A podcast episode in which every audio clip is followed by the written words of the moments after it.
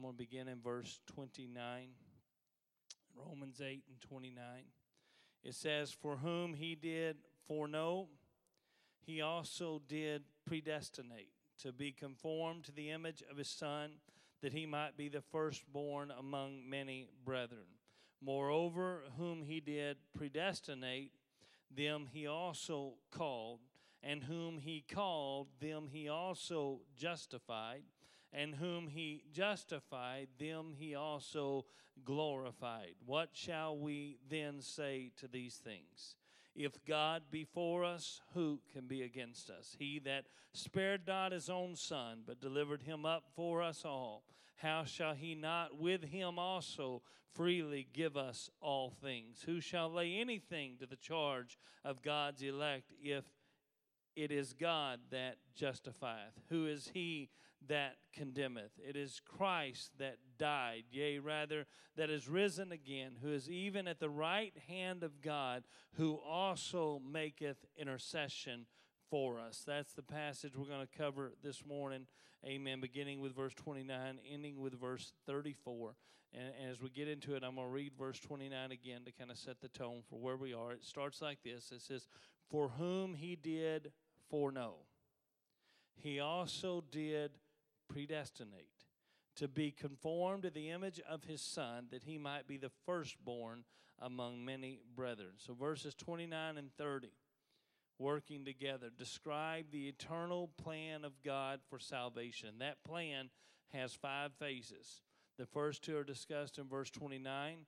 The last three are discussed in verse 30. It begins with the foreknowledge of God. The verse begins with this statement, "For whom he did foreknow."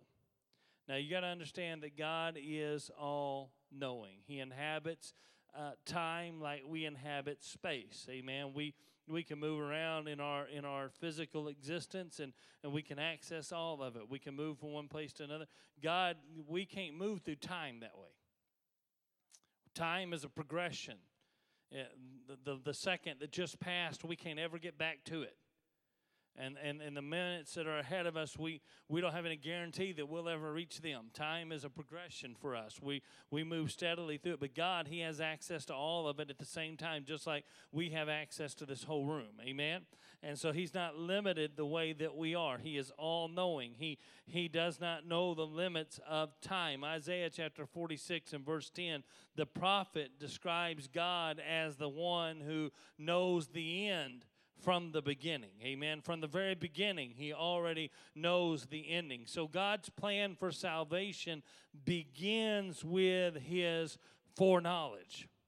Before he ever created man, he knew that there would be a need for a Savior. Before he ever formed man from the dust of the earth, he already had the image in his mind of the cross. So this is important to understand, because the cross is not God's knee-jerk reaction to sin. God didn't create man, and man sinned, and God said, okay, now I need to figure out what I need to do to redeem man.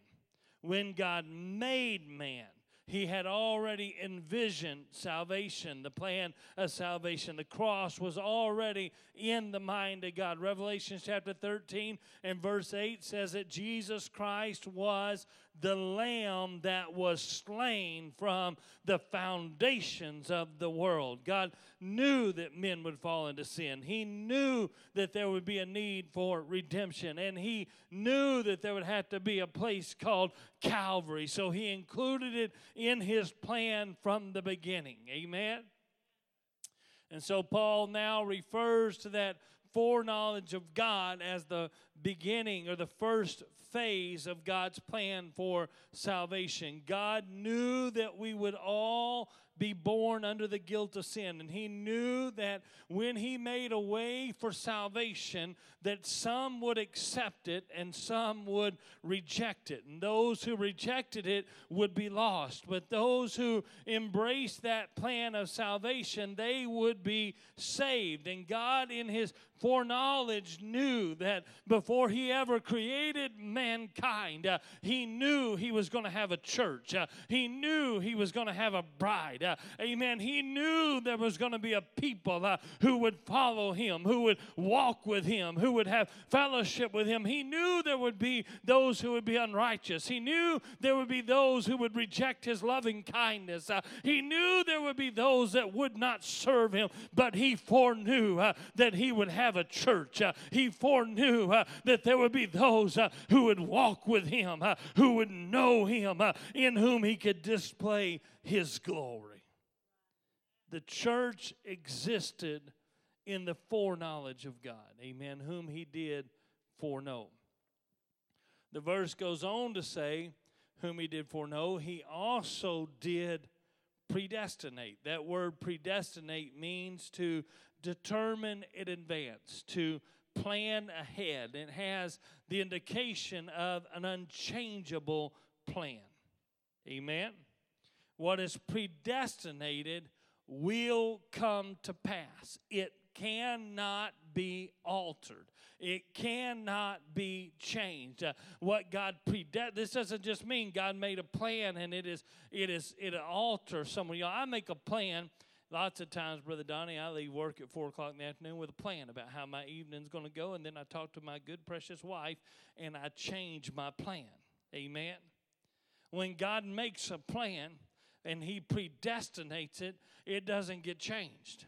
It isn't altered along the way. This is not something that is going to shift with time, because God, who sees the end from the beginning, the one who speaks into the darkness of space and creates whole universes, causes whole solar systems to come into being, that God has already determined. He already foreknows he will have a church. Amen. And so God has predestinated the bride of Christ.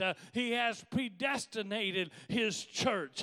And nothing can alter the fact that God will have a church. It will be a church triumphant.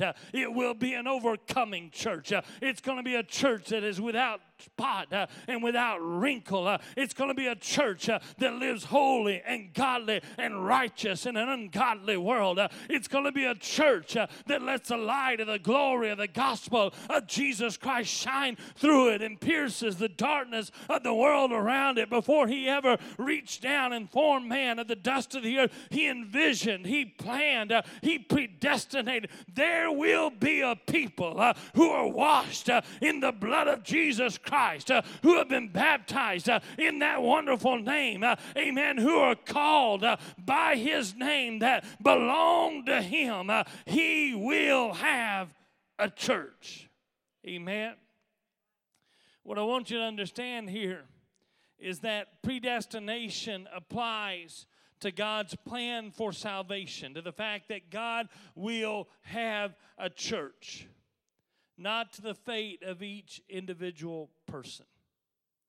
God predestinated that there would be an incarnation, that he would robe himself in flesh, that he would become a man. God predestinated that that man would be killed, would be crucified for our sins. He predestinated that there would be a cross, that there would be Calvary, that they would shed his blood, that they would whip him, that they would beat him, that they'd put a crown of thorns on his head, that they would pierce his side, and then they would take him and they would bury him in a borrowed tomb. And he predestinated the resurrection of Jesus Christ from the grave.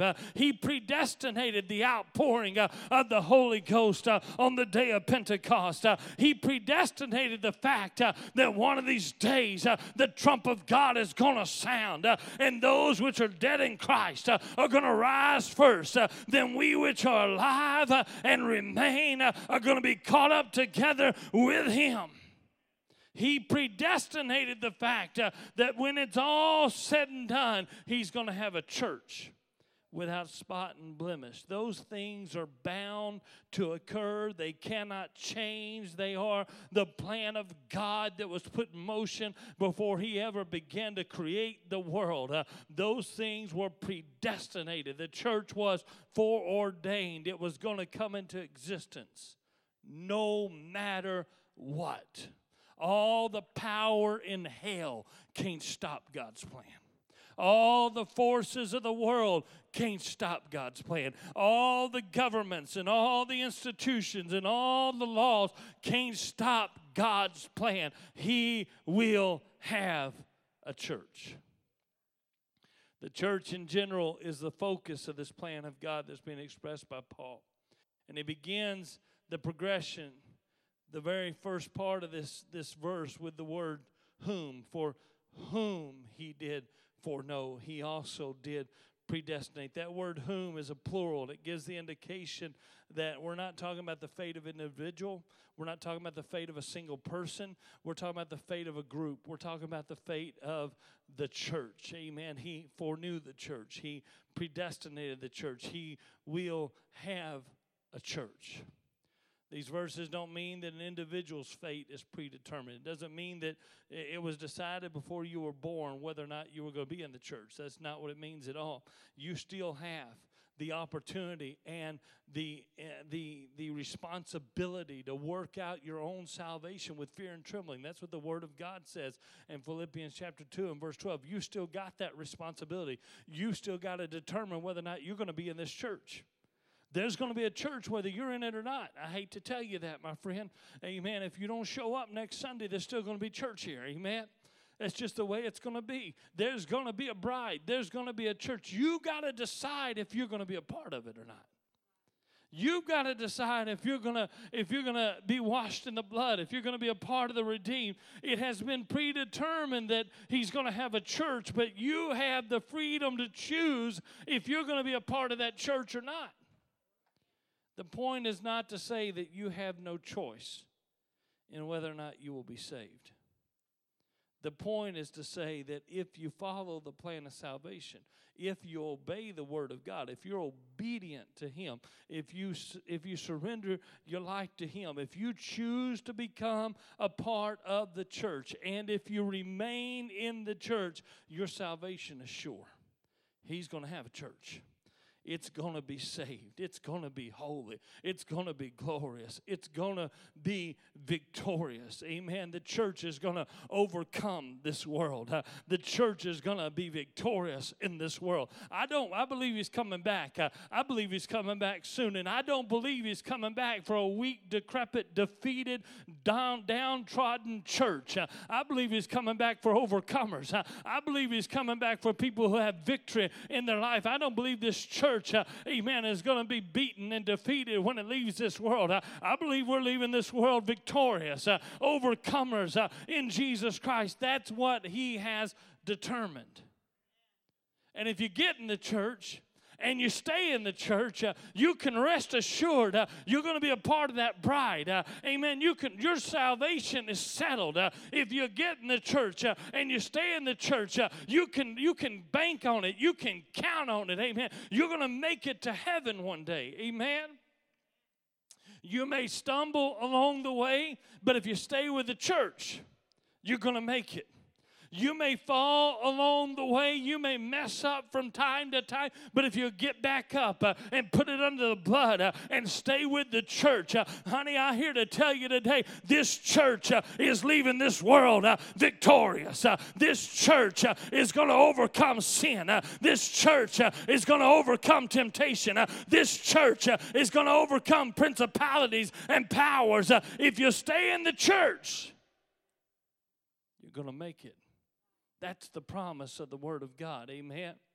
You have that assurance if you remain in God's plan for your life. If you remain in the church, in the end, the church is going to be triumphant. Whatever you do, don't turn your back on the church. Whatever you do, don't forsake the plan of God for your life. Whatever you've got to believe, when you came to the church and you surrendered your heart to Jesus, you've got to believe He had a plan and a purpose for your life.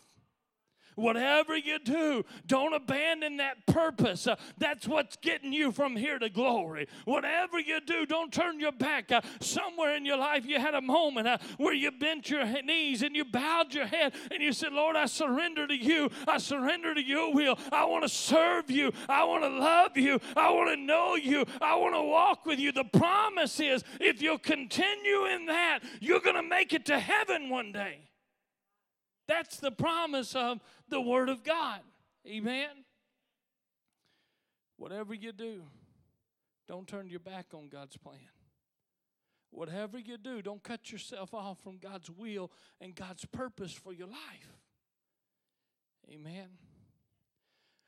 What did God predestinate for His church then? He predestinated it to be conformed to the image of His Son, that He might be the firstborn among many brethren. He foreordained that the church would be made in the likeness of Christ.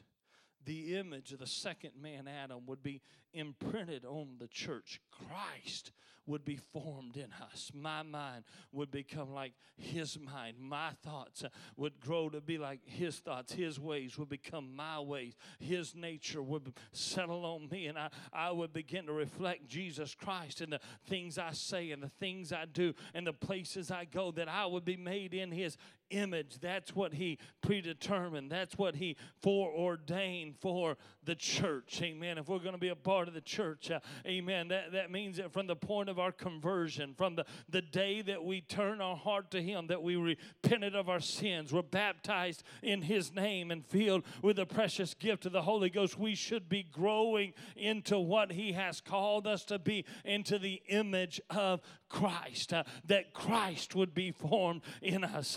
Amen. We should become more and more like Him and less like us. Amen. There ought to be a change in your life. There ought to be some things that begin to change when you turn your heart to Him, when He fills you with His Spirit. Amen. He's making you in the image of Christ. That's a growth process. Amen. That means I'm leaving behind some old things. The Bible said old things have passed away and all things have become brand new. Amen. I'm leaving behind some old things and I'm embracing some new things. I'm growing to be what He's called me to be. Amen. If I do that, if I stay in that course, if I stay in the church, I have a promise. Amen. The church has been predestinated. It's going to make it. It's going to be victorious. Verse 30 builds on that. Moreover, whom He did predestinate, them He also called, and whom He called, them He also justified, and whom He justified, them He also glorified. Amen. First of all, the calling. God knew He would have a church. Then He predestined its ultimate salvation and victory over the world. The church would overcome. The church would be victorious. And then, based on that plan, based on the knowledge, there's going to be a bride, there's going to be a church, and that church is going to overcome. Then He began to call men and women to become a part of that church. Amen. That's the calling of God. Amen. He called them. Now, I want you to understand something. This is not a limited calling. God does not look at your life and predetermine whether or not you're going to accept His calling and then decide whether or not He's going to call you. Amen. This is not a limited calling. God calls whosoever will. Amen. He doesn't just call those that He knows are going to respond. He doesn't just call those that He knows are going to be saved. The invitation, according to Matthew chapter 20 and verse 16, is to everybody. Many are called, the Scripture said, but few are chosen. Amen. The difference between being called and being chosen is what you do with the call of God in your life. Amen. He's calling every individual. He's calling every person. He's calling all of us to be a part of that predestined bride, that predestined church. Amen. Every one of us has that calling. The difference between the called and the chosen is what you do with that calling. If this passage was teaching that the fates of individuals were already determined, that you didn't have any choice in the matter, that God had already decided whether you were going to be saved or not from the moment that you were born, then the calling of God would be a very specific, very limited calling. Amen. You read your Bible. That's not how God describes the calling of the church, of the bride. Amen. The Bible says he calls whosoever will. To everyone he extends the call. To everyone he extends the invitation. It's a broad, far-reaching call. Anyone and everyone is invited to become a part of the bride of Christ. Everyone is invited to become a part of the church. Amen. There's nobody that's excluded. There's nobody that from the moment. I talked to a man one day, and he told me, amen, as a matter of fact, he came to church here for a little while, and then he quit coming. And I talked to him, and I said, you know, I just believe there are some people that it was determined before they were born that they were going to be lost, and I'm one of those people, and there's nothing that can be done to save me. Nothing in the world could be further from the truth. Amen. The call of God is to everybody. Amen. Jesus Christ did not die for a select few that he predetermined would be saved. He died for the whole entire world, that anyone who believed, that anyone who would come to him and obey the gospel of Jesus Christ could be saved. Everybody has that invitation. Everybody has that calling. But those that are chosen, those that are part of the bride, are those who answer the call. Those are the only ones that are called out of sin. Those are the only ones that become a part of that set-apart group that's called the church. Everyone is called. Those who are chosen are those who answer the call. Amen. Who respond to that call. And the church will be composed from those who were called and answered. And it's interesting that in the Greek language, the word that we translate as church is the Greek word ekklesia, which means the called out. It's a verb. It relates to being called. And when we talk about the church, we're talking about that group that answered that call. We're talking about that group that responded, that became a part. Not just those that God called, but those that God answered. They're the called out. Amen. They're the separated. That is the church. Amen.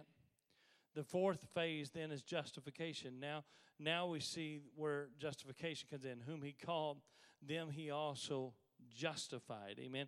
Those who answer the call, who obey the gospel, they are justified. God counts them as righteous on the basis of the cross, regardless of their past. That's what justification means. It don't matter what you did.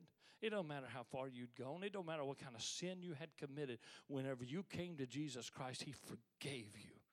He declared you to be righteous on the basis of his own sacrifice. It's under the blood of Jesus. It is forgiven. Amen. It doesn't matter how you could have been as evil as you can imagine. You could have been as bad as the worst that you can come up with. But whenever you surrendered your life to Jesus Christ, when it was placed under the blood,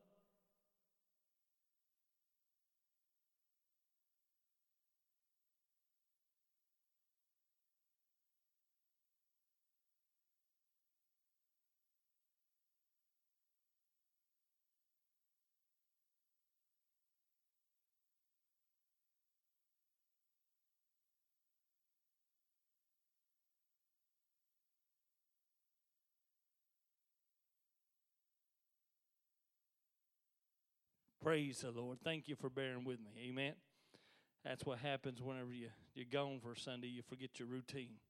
We didn't change the batteries, and the battery said, you know what, I'm done now.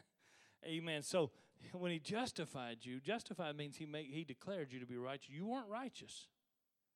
There's not, if I said who deserved to be saved, nobody could lift their hand.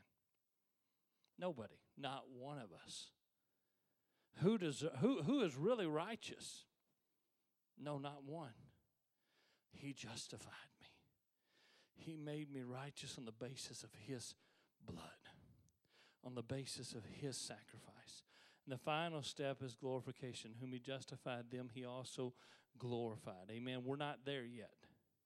we're as a church, we're in that fourth step. We've been justified, and we're on our way to glorification, but we're not there yet. We're called out. We're separated from this world, but we still live in a sinful world.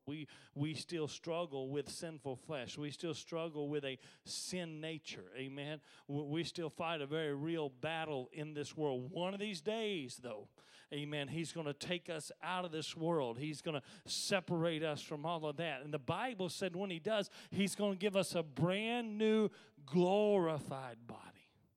Whew. Amen.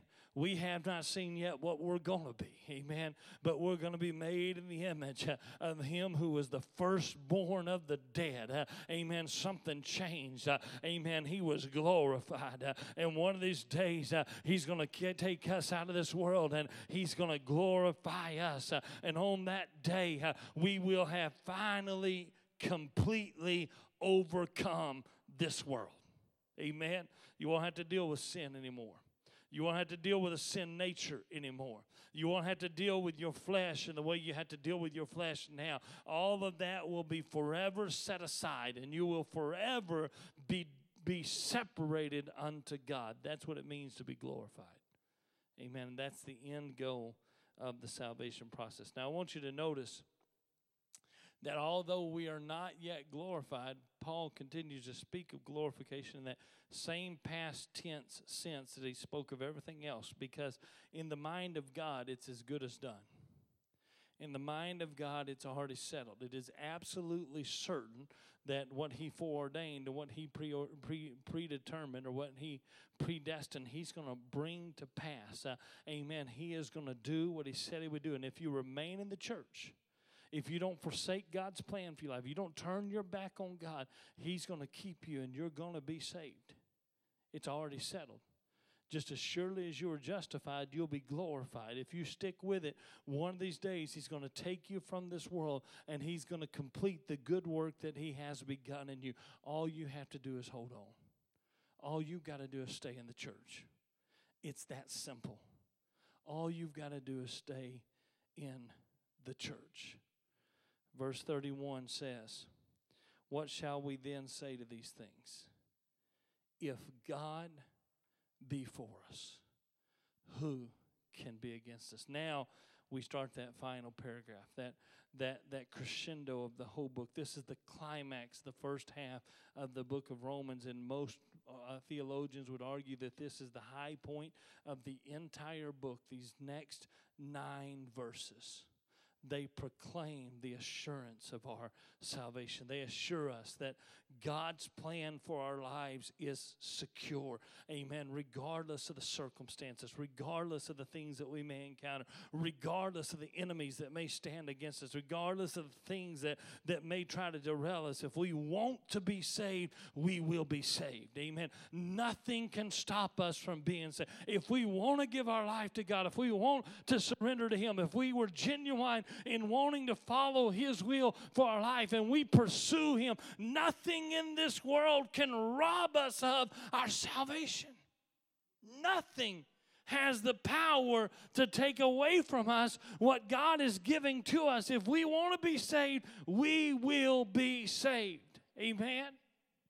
If we choose to remain in the church, if we choose to follow God's plan for our lives, no external force can render that choice ineffective in our lives. If we have truly determined, I surrender my life to you, I'm going to go where you say go, I'm going to do what you say do, I'm going to dedicate myself to following you, God, to reading your word, to obeying your word, to living a life that's pleasing to you, to pursuing your grace and your goodness in my life. Nothing in this world can take you out of the church. Amen. There is no power. There is no authority. There is no principality. There is no subject. There is no government. There is no law. There is no institution that has the authority to take you out of the grace of God except your own human will. You're the only one. You're the only one that can rob yourself of the assurance of your salvation. No external force can do that to you. Nothing. There isn't a demon in hell big enough to take you out of the church. There isn't a circumstance in this world major enough to force you out of the church. The only one that can do that is you. The only power that can cause you to forsake the grace of God, to forsake the will and the plan of God, to leave the church of God, is you. You're the only one that can do that. So verse 31 begins this way, in light of all that we've discussed, with God's eternal plan for salvation in mind, the fact that he foreknew and he predestined, he's already determined there's going to be a church. In light of all of that, what shall we say then? What is the conclusion of the matter? What does all of that teach us? It teaches us that if God is for us, then none can be against us. Amen. If God is on our side, it doesn't matter who opposes us. If God is on our side, it doesn't matter what comes against us. If God is on our side, it doesn't matter what governments do. It doesn't matter what courts do. It doesn't matter what the doctor says. It doesn't matter what the lawyer says. It doesn't matter what the economy does. It does not matter. Nothing in this world can take me out of the grace of God. Nothing in this world can rob me of the salvation that he's given me. If he's for me, there's nothing that can stand against me. His promise is forever settled in heaven. He is already determined he's going to have a victorious church. And if I stay with that church, if I keep myself in his plan, if I keep myself surrendered to his will, if I keep myself yielded, if I stay in that place where I was, when I surrendered my life to him, then nothing in this world can steal that ultimate victory from me. I'm going to be saved. I'm going to make it to heaven. I'm going to walk on streets of gold one of these days. The "for" in that phrase, if God be for us, could also be translated, if God be on behalf of us, if he works on behalf of us. The suggestion is more than just the notion. I could go watch Brother Sean compete in some kind of event, and I could be for him, meaning that I'm on the sidelines rooting for him. That's being for him. But if it's a basketball game, and when the competitor comes by during the ball, I reach out my foot and trip the guy, I'm doing more than just being for him. I'm trying to help him. Now, that may be against the rules, but that's what I'm doing. Amen. When the Bible says that God is for us, it doesn't just mean that he's there, he's present, he's rooting for us. Come on, make it to heaven. It means that he's working on our behalf. His power and his authority and his ability has been channeled into the purpose of making sure we make it to heaven. Amen. The significance of God being for us is not that he's pulling for us, but that he is actually working on our behalf. He is personally invested in our salvation. I want you to understand something. God's not neutral. He isn't the Swiss in this thing. He isn't some third party that's just kind of watching to see how it works out. God's on your side. He wants you to make it.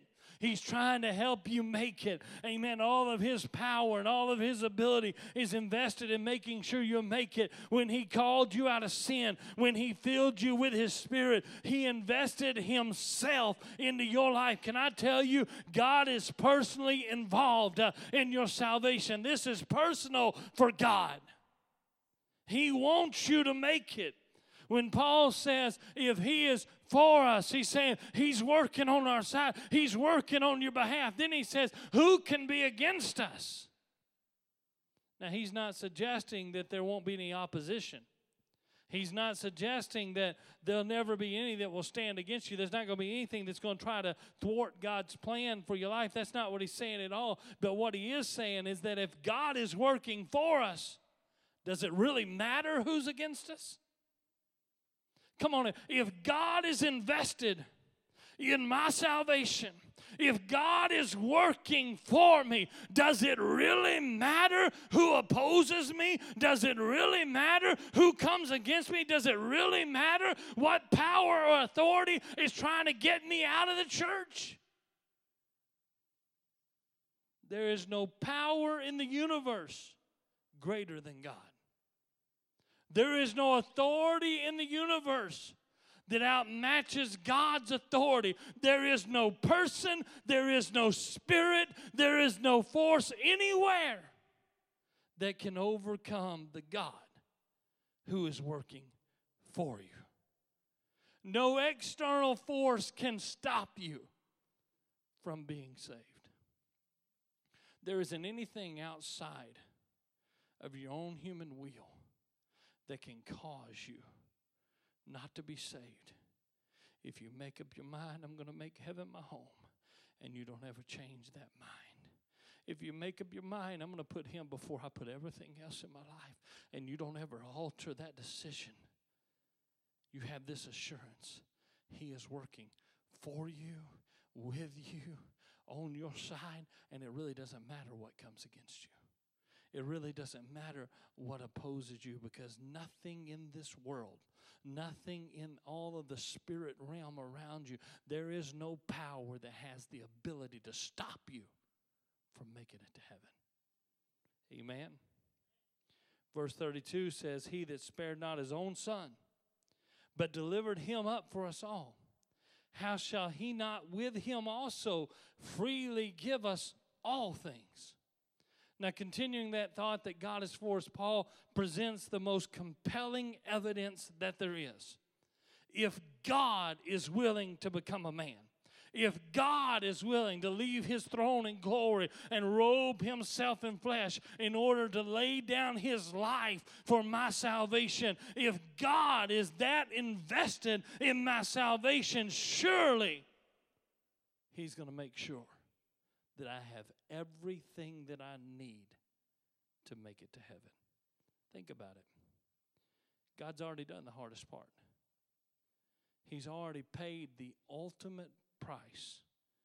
The creator of the universe, the ancient of days, the one who was and is and forever will be, the authority to which all of heaven bows, made himself a little lower than his creation, a little lower than the angels, that he might suffer death for every man. That's what the Bible says. That's the hard part. That's the difficult part. God humbled himself. You got to think about that for a minute. He's all powerful. All authority, all power in the world answers to him. He doesn't have to humble himself to anybody. You know, kings don't bow. Kings, heads of state, when they meet other heads of states, they don't bow to the other head of state. Why? Because their power is self-sufficient. They have their own authority. And they don't, to bow, to stand in the presence of another head of state and bow, is to say, my authority is subject to your authority. I could get real political right now, and I'm not going to. God doesn't have to bow to anybody. God doesn't have to humble himself to anybody. But he humbled himself so he could save me. He suffered death so he could save me. If he's already done that much, if he's already gone that far, there's nothing that could be harder to save me. There's nothing that could require more of him in order to make sure I make it to heaven. If he's done that much, then he's going to make sure I have everything I need. The argument here is from the greater to the lesser. God has already given us the greatest possible gift that he could have given us when he robed himself in flesh and he died for our sins. He's already done the hardest thing we could have asked him to do. If I told you my son could jump over a 6-foot fence flat-footed, then it would be needless to argue whether or not he could jump over a 4-foot fence flat-footed. The greater to the lesser. If he can do the greater, you know he can do the lesser. If the greatest thing that could have ever been asked of God is that he would robe himself in flesh and become a man and die for my sins, then how can you think he wouldn't do whatever you need him to do in order to make sure you make it to heaven, in order to make sure you have everything you need to make heaven your home. He'll freely give you, the Bible says, the verse says, all things. He's going to protect his investment. He's going to protect what he's put into you. He'll give you whatever you need to make it to heaven. Verse 33 says, who shall lay anything to the charge of God's elect? It is God that justifieth. The final two verses, verses 33 and 34 that will finish this morning's lesson, we're going to switch for a moment to the language of a courtroom. If God is for us, then he is our defender. He is our defense attorney, if you will. But not only is he our defense attorney, Paul says he's also our judge. You see, the problem is the odds are stacked against the prosecuting attorney because the defense attorney and the judge are working together. They're in cahoots, if you will. And the judge has already decided that we're innocent before the trial ever begins. So he says, who can lay anything to our charge or who can prosecute us? God is the judge, and he has justified us. He has declared us to be innocent on the basis of the shed blood of Jesus Christ. Who can accuse us? Who can oppose us? Who can lay anything to our charge if God's already declared us to be innocent? Now, just a few verses ago, Paul said, who can be against us? And we understood that there are some that doesn't mean that nobody will be against us. There are some that will be against us. It just meant that it doesn't really matter who's against us because God's for us. Amen? Now when he says, who can accuse us, once again, he's not saying that there won't be any accusation. He's not saying that there won't be any that can accuse you because there are those that will accuse you. The Bible calls the devil the accuser of the brethren. He accuses you. He specializes in reminding you of the faults and the failures and the things that you've done wrong. He specializes in pulling stuff out from underneath the blood of Jesus and reminding you of what you have done, of sins that you've committed, of accusing you of things that you're guilty of. He specializes in accusing you of things that are already under the blood of Jesus. But he's not the only accuser. Your own conscience becomes your accuser. Sometimes you beat yourself up. Sometimes you remember what you've done, and you remember when you failed, and you remember where you messed up, and you remember how far away from God you got, and you accuse yourself of being unworthy. You accuse yourself, and you put stumbling blocks in your own way, and you say to yourself, I'm just not good enough. Why does God mess with me? The point here is not that there won't ever be any accusation. The point is not that there won't be any accusers, because there will be. There are going to be days when your past comes roaring back to accuse you. Remember Paul, shipwrecked on the island, the ambassador of Jesus Christ, the great missionary. He goes to build a fire to warm those souls that he's just helped save from the water. When he builds a fire, that serpent comes running out and bites you on the hand. Very poisonous serpent. Death is imminent.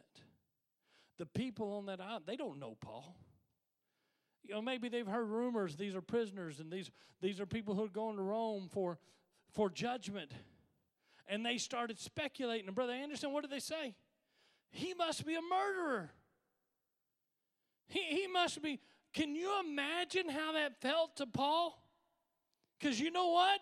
The charge was true. He was a murderer. He had taken the lives of those who had defended the gospel of Jesus Christ. He was guilty as charged. And his guilt, no doubt, came very real to him in that moment. It became very real to him that he was unworthy. The point is not that there won't be accusers. The point is not that there aren't going to be those that are going to rise up against you and remind you of things that you've done wrong. The point is not that you're never going to hear the voice of the enemy in your ear saying you're not good enough. Amen. You don't deserve it.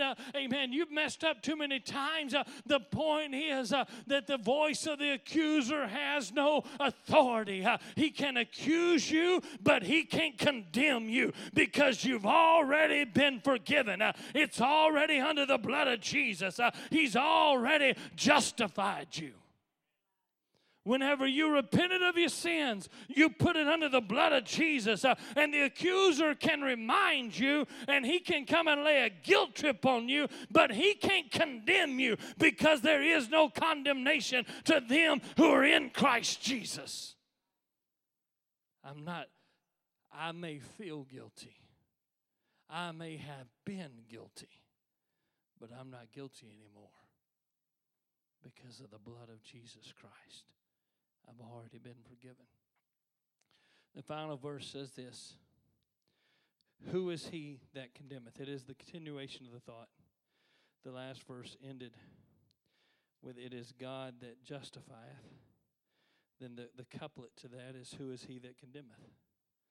It is Christ that died, yea, rather that is risen again, who is even at the right hand of God, who also maketh intercession for us. So it's the continuation of the thought of verse 33. God has justified us. Who can condemn us? The answer is simple and emphatic. There's none that can condemn us. They can accuse us, but they can't condemn us because the guilt of my former life is under the blood of Jesus Christ, and what's under the blood is under the blood. It's never going to be remembered against me again. Never means never in God's economy. Never going to be remembered against me again. The judge of my soul, the only one that can condemn me, when he looks at my past, he sees the blood of Jesus Christ, and that blood says, I'm innocent. Amen. In the final verse of that sentence, or the final sentence of that verse, Paul gives the basis for that assurance. We are forgiven, not on the grounds of what we have done, but on the grounds of what Christ has done. His death has purchased our salvation. His righteousness has made a way for us to be born again into his likeness. His present intercession is constantly covering our sins with his blood. Even if we sin after we're saved, we have an advocate with the Father through the blood of Jesus Christ. We can receive forgiveness of our sins by confessing them and repenting of them and putting them under the blood of Jesus. Whenever John wrote to the church, in 1 John chapter 1 and verse 9, writing to people who were saved, he said, if we confess our sins, he is faithful and just to forgive us our sins and cleanse us from all unrighteousness. If after you've been saved, you mess up and you make a mistake and you forsake the love of God, you do something absolutely stupid, it doesn't mean you're lost for the rest of your life. It means you got to confess your sins. You need to repent. You need to put it under the blood of Jesus because you had this promise. He is faithful and just to forgive. Amen. So when Paul says that Jesus is presently making intercession for us, listen, he does not mean that Christ is presently praying on the right hand of God, or that he is presently, as a priest, offering sacrifices for us in heaven right now. Hebrews chapter 10, verse 12, beginning with verse 12, going through verse 14, says this.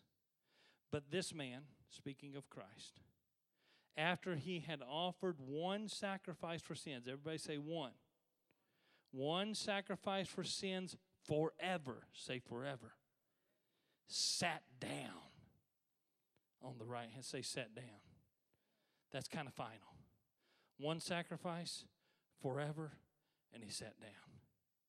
One time, forever. And he sat down. From henceforth, expecting till his enemies be made his footstool.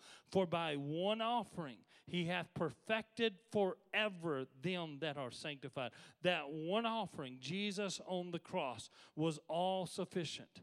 That blood still works today, just like it worked then. And it is presently available for us. If we sin now, after having obeyed the plan of salvation, after having experienced that wonderful gift of salvation, and we repent of that sin, the same blood that covered us then covers us now. It took one sacrifice. It took one death. He died one time. He shed his blood one time, and he sat down forever.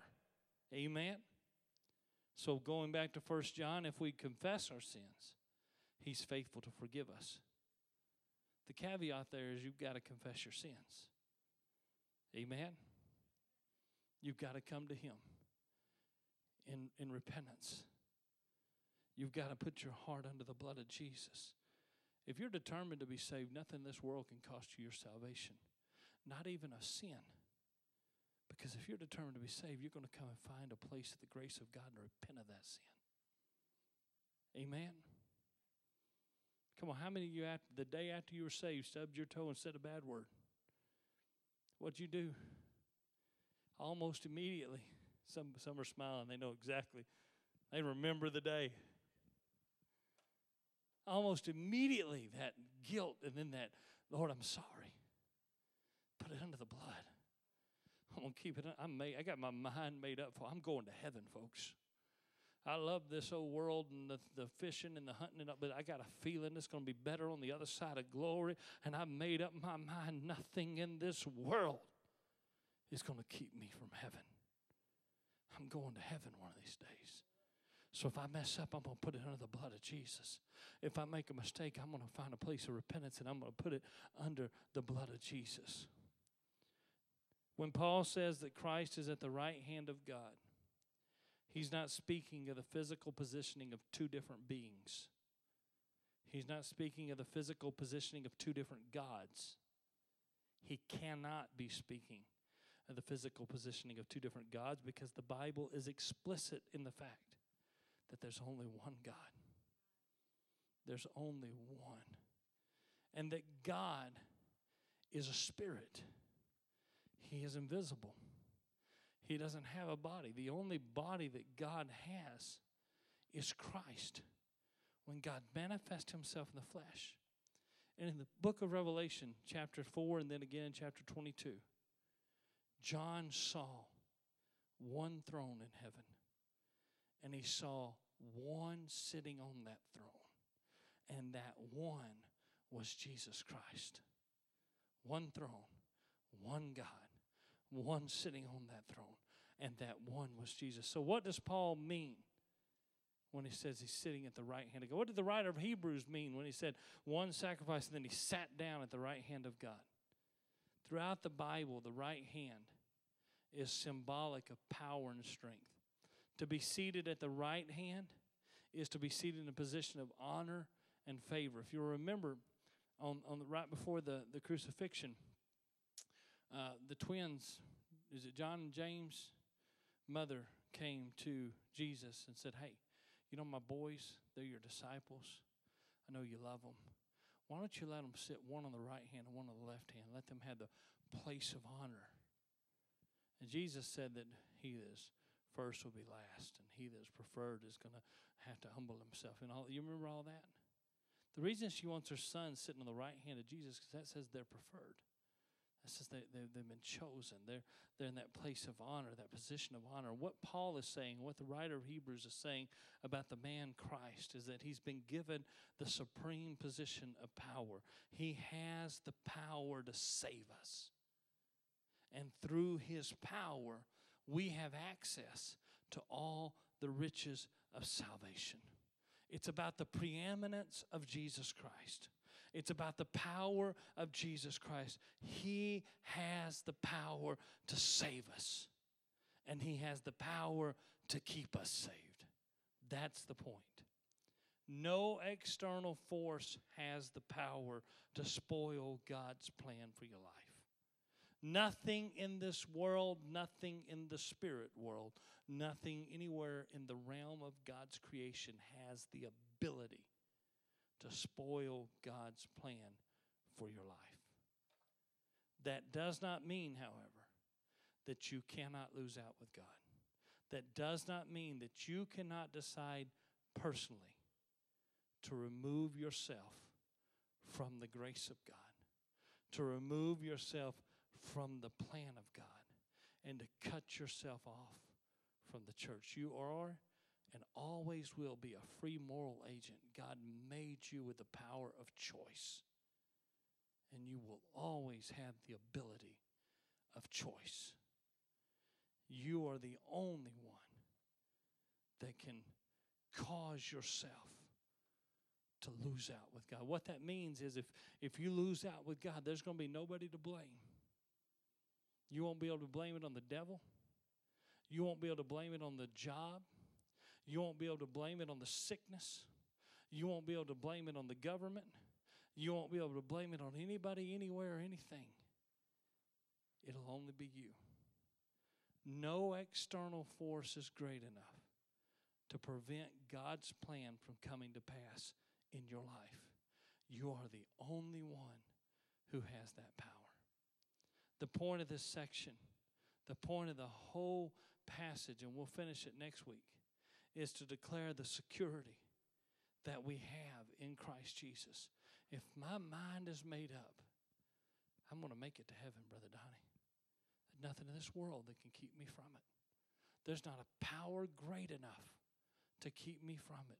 If I continue in the faith, if I continue to follow Him, if I allow the power of God to be made manifest in my life, if I let Him imprint His image on my life, there's nothing in this world, not even the strongest spiritual enemy in hell, has the ability to overcome the plan of God for my life. The worst earthly disaster you can imagine can't sidetrack me from the plan of God. The most devastating physical sickness that there is doesn't have the ability to sidetrack me from the plan of God. The most tragic emotional loss that I could experience doesn't have the ability to take me away from the grace of God. Nothing has the power to stop me from reaching heaven if I've got my mind made up and I stay with the church, because the church has been predestined. It has been predetermined. This church is leaving this world one of these days. It's going to be triumphant. It's going to overcome. Would you stand with me? Brother Ryan, if you'd come to the music.